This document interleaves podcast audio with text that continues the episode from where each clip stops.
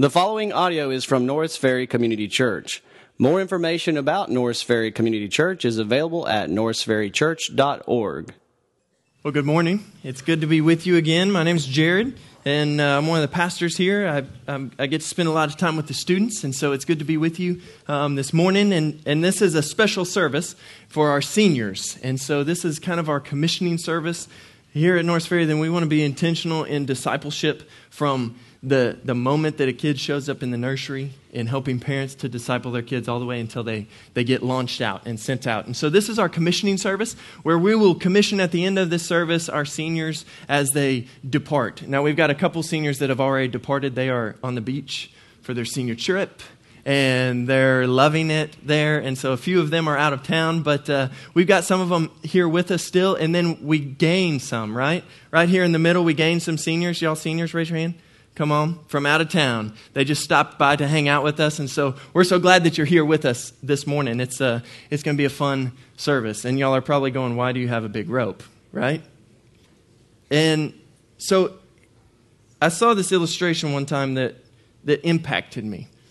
Is that a lot of times, if we think of life as this rope, then it's like, all right, so elementary, and then you got middle school, and you know, you, you go through life. But in reality, the best way to think about life is that, that your life on earth is this little white tip, right?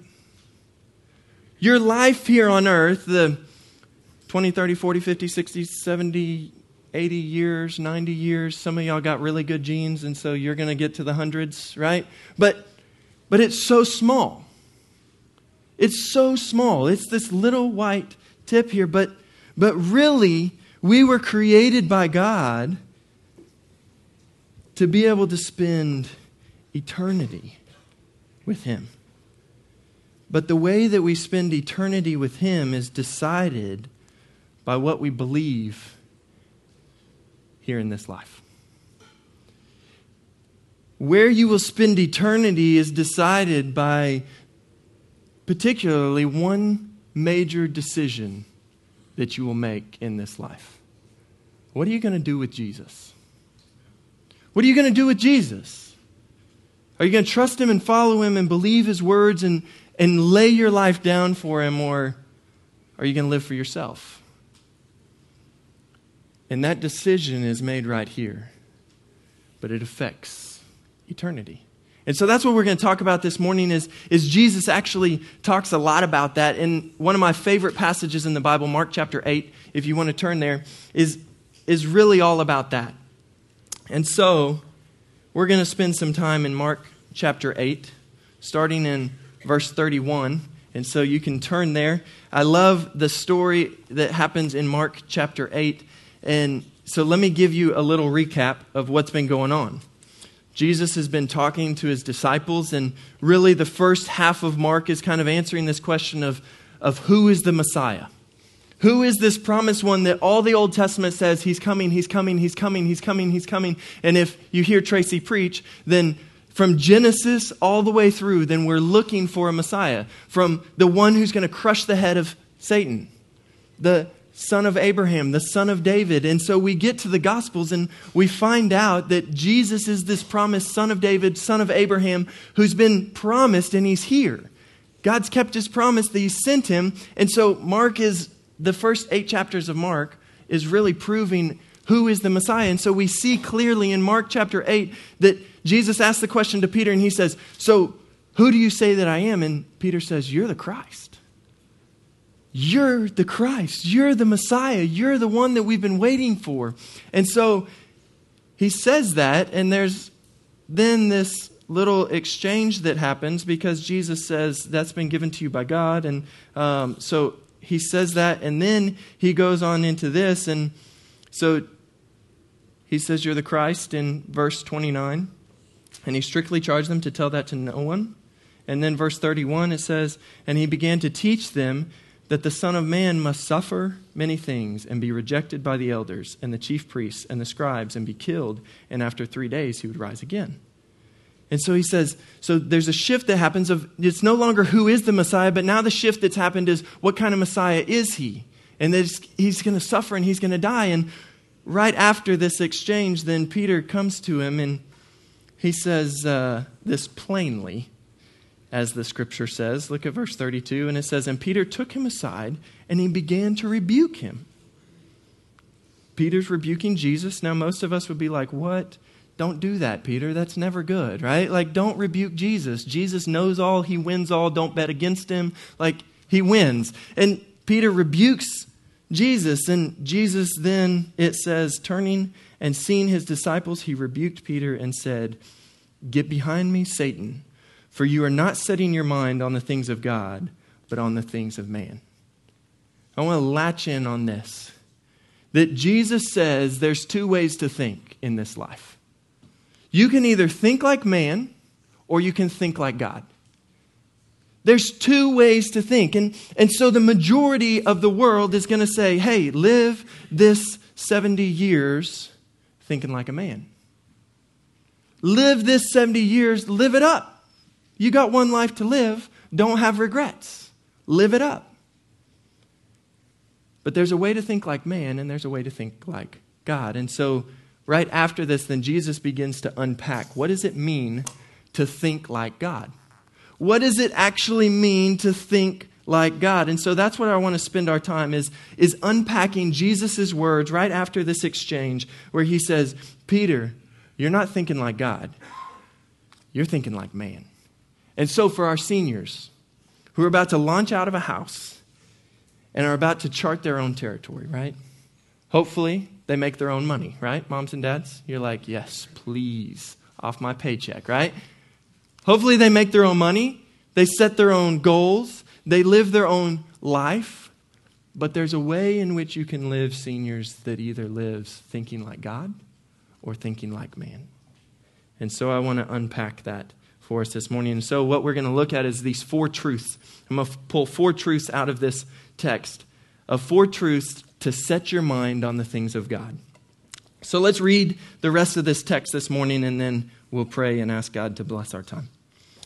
Look at verse 34. It says this And he called to him the crowd with his disciples, and he said to them, If anyone would come after me, let him deny himself and take up his cross and follow me. For whoever would save his life will lose it, but whoever loses his life for my sake and the gospel's will save it. For what does it profit a man to gain the whole world and forfeit his life? For what can a man give in return for his life?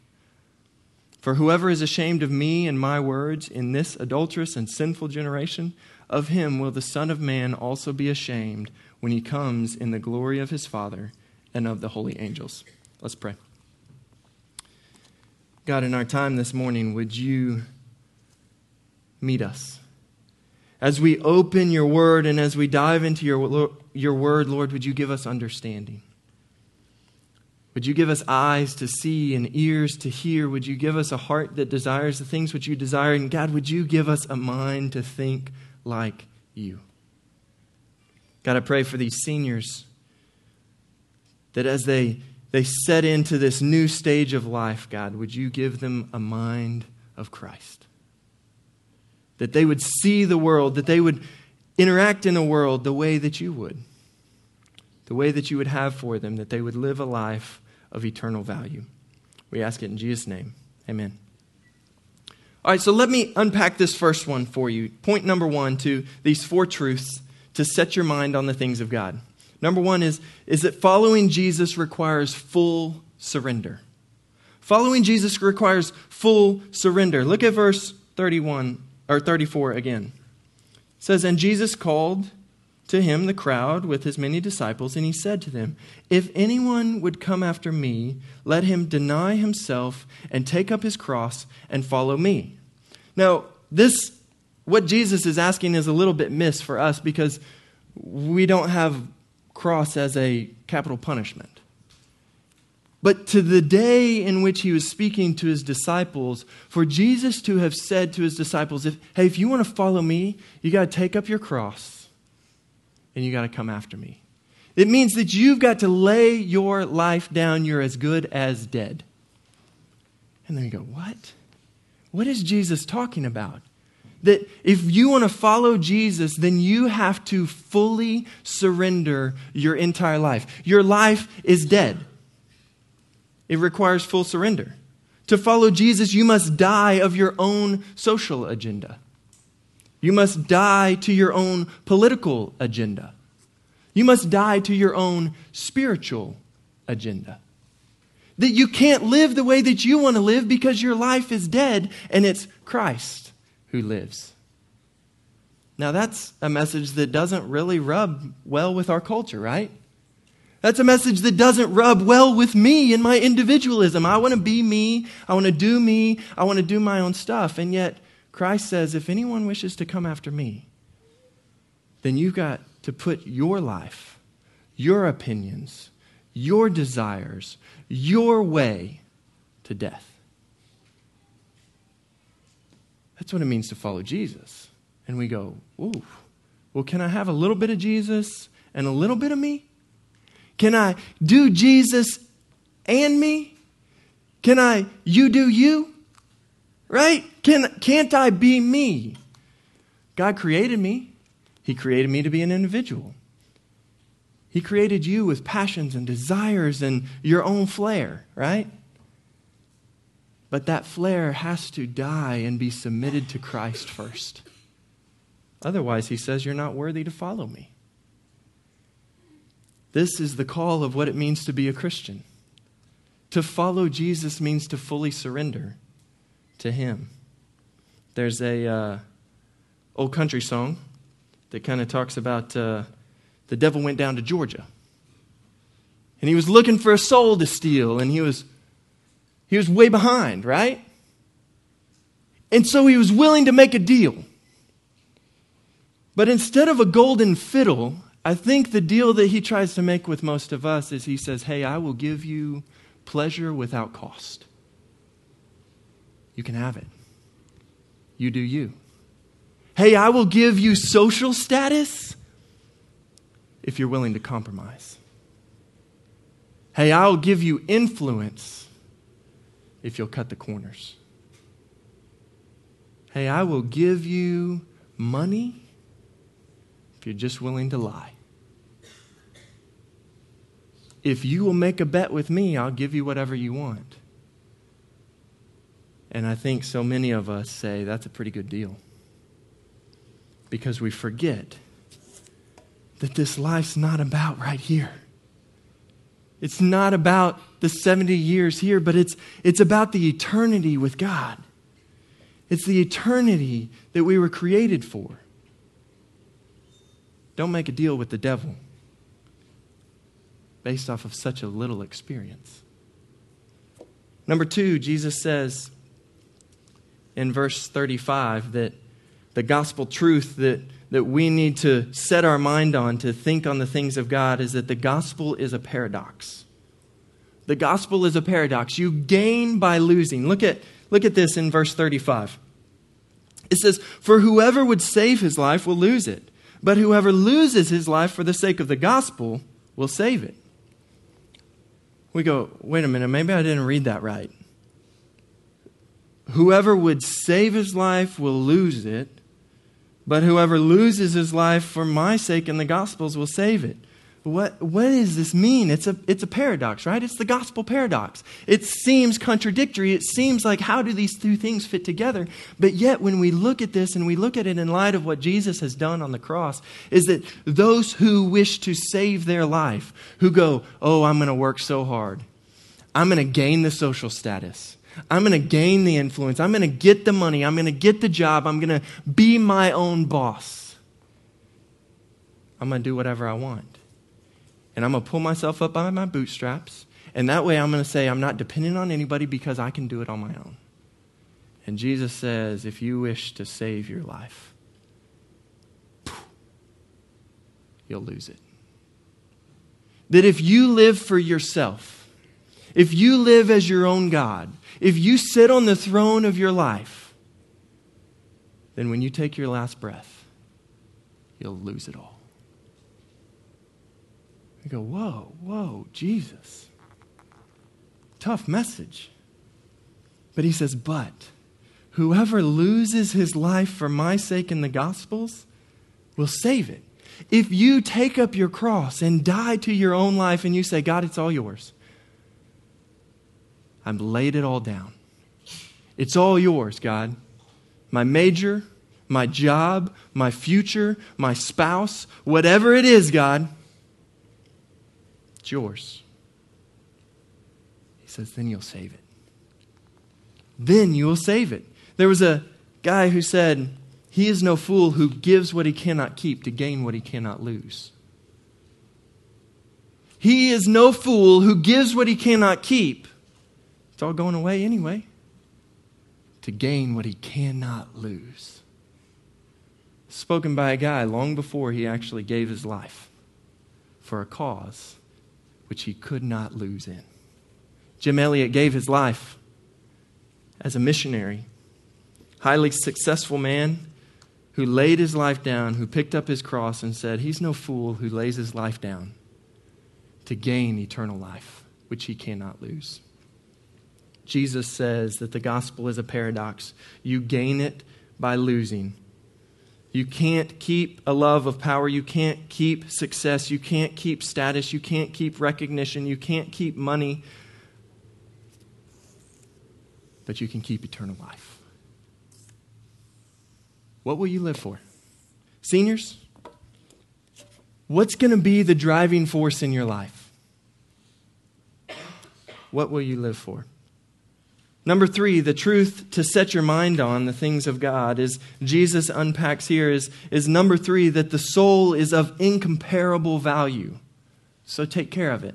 Look at verses 36 and 37. It says this For what does it profit a man to gain the whole world and forfeit his life? For what can a man give in return for his life? Jesus asks these two questions right here, right? He says, What profit is it if a man gains the whole world and yet he forfeits his life. Right? If you had the whole world, you couldn't buy your soul from eternity. Jesus told a little parable about a rich man and Lazarus. And many of us are familiar with this parable, and it's this rich man, he had everything he wanted, right? He had the house on the hill, he had the property, he had the people to take care of the property, so he never had to mow his grass or rake his pine straw, right? Like, if it, some of y'all own pine straw, you know what I'm talking about. He never had to do any of that. He had all the pleasures, he had all the cars, like, he had whatever he wanted, whenever he wanted, however he wanted, he had it all. And yet there was a man that sat by his gate. And the scripture says that, that this man was so downcast and so distraught and so out that the dogs came and licked his wounds. I mean, just the utter picture of just repulsive that that for most of us, we see someone standing on the side of the road with a sign that says, need help, and, and we look the other way. This is the type of guy that you would, you would smell him before you saw him. And that when you did see him, you would go, oh. Yet his name was Lazarus. And yet he had nothing in this earthly world. Nothing. Nothing. And yet, when Jesus tells this parable, he says, Oh, but it was Lazarus who had eternal life. And the rich man, the rich man, he went into eternal hell. And the rich man, he then said, Oh, send Lazarus to dip his finger in some water and to give me a little drink. For what does it profit a man to gain the whole world? And yet forfeit his soul. Seniors, if you gain the whole world in this next stage of life, and yet you lose your soul, it will profit you nothing. You see, the soul is of so much value that it can't be bought. Catch this. But yet, Christ gives it freely. You can't buy eternal life. Are you going to use God's own money to try and pay him back? Hey, I'll give you all this stuff, God. He's like, I created it in the first place out of nothing. I don't want your stuff. But he sent his son, Jesus Christ, to come to this earth, to live a perfect life, to, to die a death he didn't deserve, so that, so that we could have eternal life freely, if we would confess our sins and, and trust in Jesus, then it says that He gives eternal life freely to all who would lay their life down, take up their cross, and follow Him. It's free. It can't be bought, but yet it's given freely. What does it profit a man to gain the whole world and yet forfeit his soul? I pray that that resonates in your mind as you set in Biology 101, right? as you plan for med school, and you should plan for med school, and you could, should plan for your studies, and you should study hard. But I pray that the gong that resonates in your life is that I can gain everything. And yet, if Christ isn't sitting on the throne of my life, then I'll lose it all. Number four, Jesus says this. says that following Jesus requires full allegiance. Full allegiance. Look at verse 38.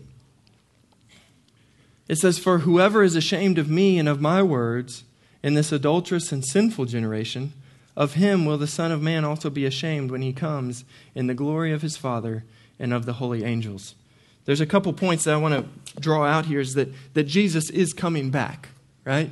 There's a promise that he's coming back. He's going to come back and he's going to rule and reign and he's going to judge the earth. And so Jesus is coming back. And so Jesus is saying, hey, so what you do in this life, right here, this 70 years, what you do in this life, if you're ashamed of me, if you say, no, I don't want Jesus, I want my stuff. No, I don't want Jesus, I want to do me. No, I don't want Jesus. I just want to be my own God. I want to be my own boss. I want to do my own thing. If you're ashamed of Jesus in this life, then he says, for all of eternity, we'll be separated. You see, that ought to weigh on us. That Jesus requires full allegiance. Full allegiance. That in this sinful generation where, where we're so willing to betray Jesus in order for someone to like us, right? In order for someone to, to think we're cool, in order to think that we can escape consequences, then we're so willing that Jesus' disciples, then they came back to him and they were facing crazy persecution. And, and it's like, don't fear people who can just destroy your body. It's like, whoa, well, that's a pretty big deal. I'm a little afraid of death, right? But Jesus is like, no, no, no, no. Death isn't the end. Death isn't the end. He says, don't fear those who can only destroy the body. He says, rather fear him who can destroy both body and soul in hell. He says, there's, there's way more to life than just what you're living right here. Don't live it for a passing pleasure. Don't live it for approval of man. Don't live it for anyone other than Christ. Jesus requires full allegiance. Remember the quote He is no fool who gives what he cannot keep to gain what he cannot lose. The world may say you're a fool when you give up status, money, recognition, prestige, influence, power. The world will say, so foolish. Why? But Jesus will say, Well done, good and faithful. For you were faithful with little, and I'll put you in charge of much. You were faithful in little, and now you'll be put over much. Jesus says that following him requires full allegiance. Whoever's ashamed of me and my words in this adulterous and sinful generation, of him will the Son of Man also be ashamed when he comes in his glory and the glory of the Father and of his holy angels. You see, there's two paths in life. And there's two ways to think about life. You can either think like man and live like man, or you can think like God and live like God would call us to. And you've got to make that decision. And so, seniors, my challenge to you is that before you step foot on your campus, then you've got a decision to make. How am I going to live the next four years? College is incredible. You get so much freedom, you get so much time is probably the, the time in your life where you'll have the most time and the most freedom and the least amount of responsibilities, right? It's incredible. Like, you never get that where you get to hang out at coffee shops 24 7, right? You're like, well, I'm studying at the coffee shop, but really I'm not studying. I'm just hanging out with friends and drinking coffee, right? But you drink a ton of coffee and you get a ton of freedom. And you've got an opportunity of what are you going to do with that freedom? How are you going to think about that freedom? How are you going to think about the responsibilities of the things that you have? That you've got a trajectory of life which you will set. And you're either going to think of it like man, which will say, get all you can and can all you get. And when you take your last breath, it's gone. Or you're going to think like God and you're going to say, God, it's all yours. I've got opinions, but they really don't matter too much unless you're in it. And so, God, I would love to do these things, but if you don't want me to, I won't. God, I would love to be this, but if you don't want me to, I won't. God, I would love to use these gifts, but if you don't want me to, I won't. I'll do whatever you want, God. It's all yours. And you know, Jesus is so incredible in that he says that those who are his, he doesn't just call them friends, but he calls them brothers and sisters. He calls them heirs according to the throne, and all the riches in the heavenly places are theirs. Oh, to gain the whole world and forfeit all of that? Oh, that's nothing. You see, we have to live in light of eternity. We've got to set our trajectory on the things of Christ. Colossians says it this way if you flip over to Colossians chapter 3 verse 2. I think that Paul summarizes this in an incredible way.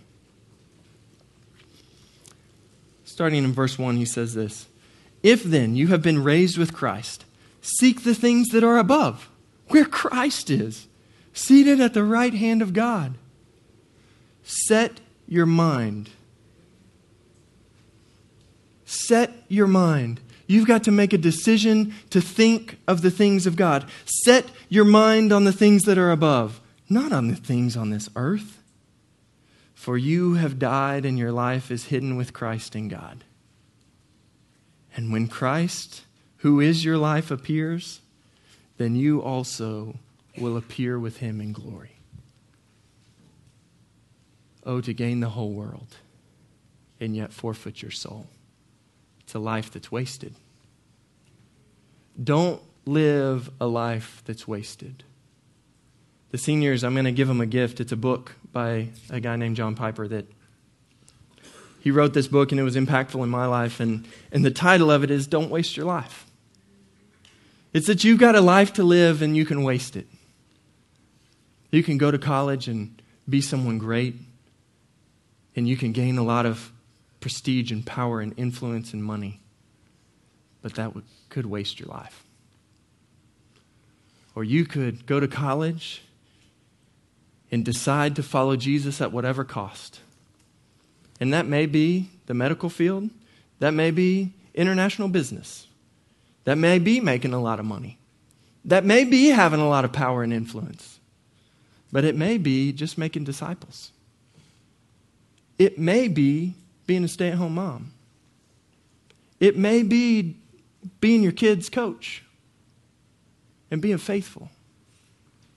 And I want to tell you that that's not a life wasted, that's a life of eternal value. Let me pray. God, thank you so much for just this challenging word to us all. Not just for seniors that are setting this new trajectory in life, not just for these seniors who are starting this new stage and who have the, the whole world in front of them and a, a thousand different paths to choose and, and all great options. God, but I pray that we would take seriously the warning that we hear in the scripture that that to gain the whole world and yet forfeit our soul is, is a life wasted.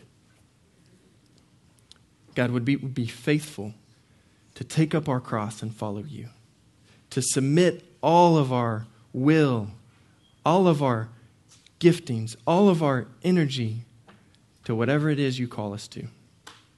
God, would you help us to live lives of eternal value? That we would think on the things of God rather than on the things of man. Lord, we need your help. We ask it in Jesus' name. Amen. Thank you for listening to audio from Norris Ferry Community Church located in Shreveport, Louisiana. Feel free to make copies of this message to give to others, but please do not charge for these copies or alter the content in any way without permission. For more information about Norris Ferry Community Church, please visit us online at norrisferrychurch.org.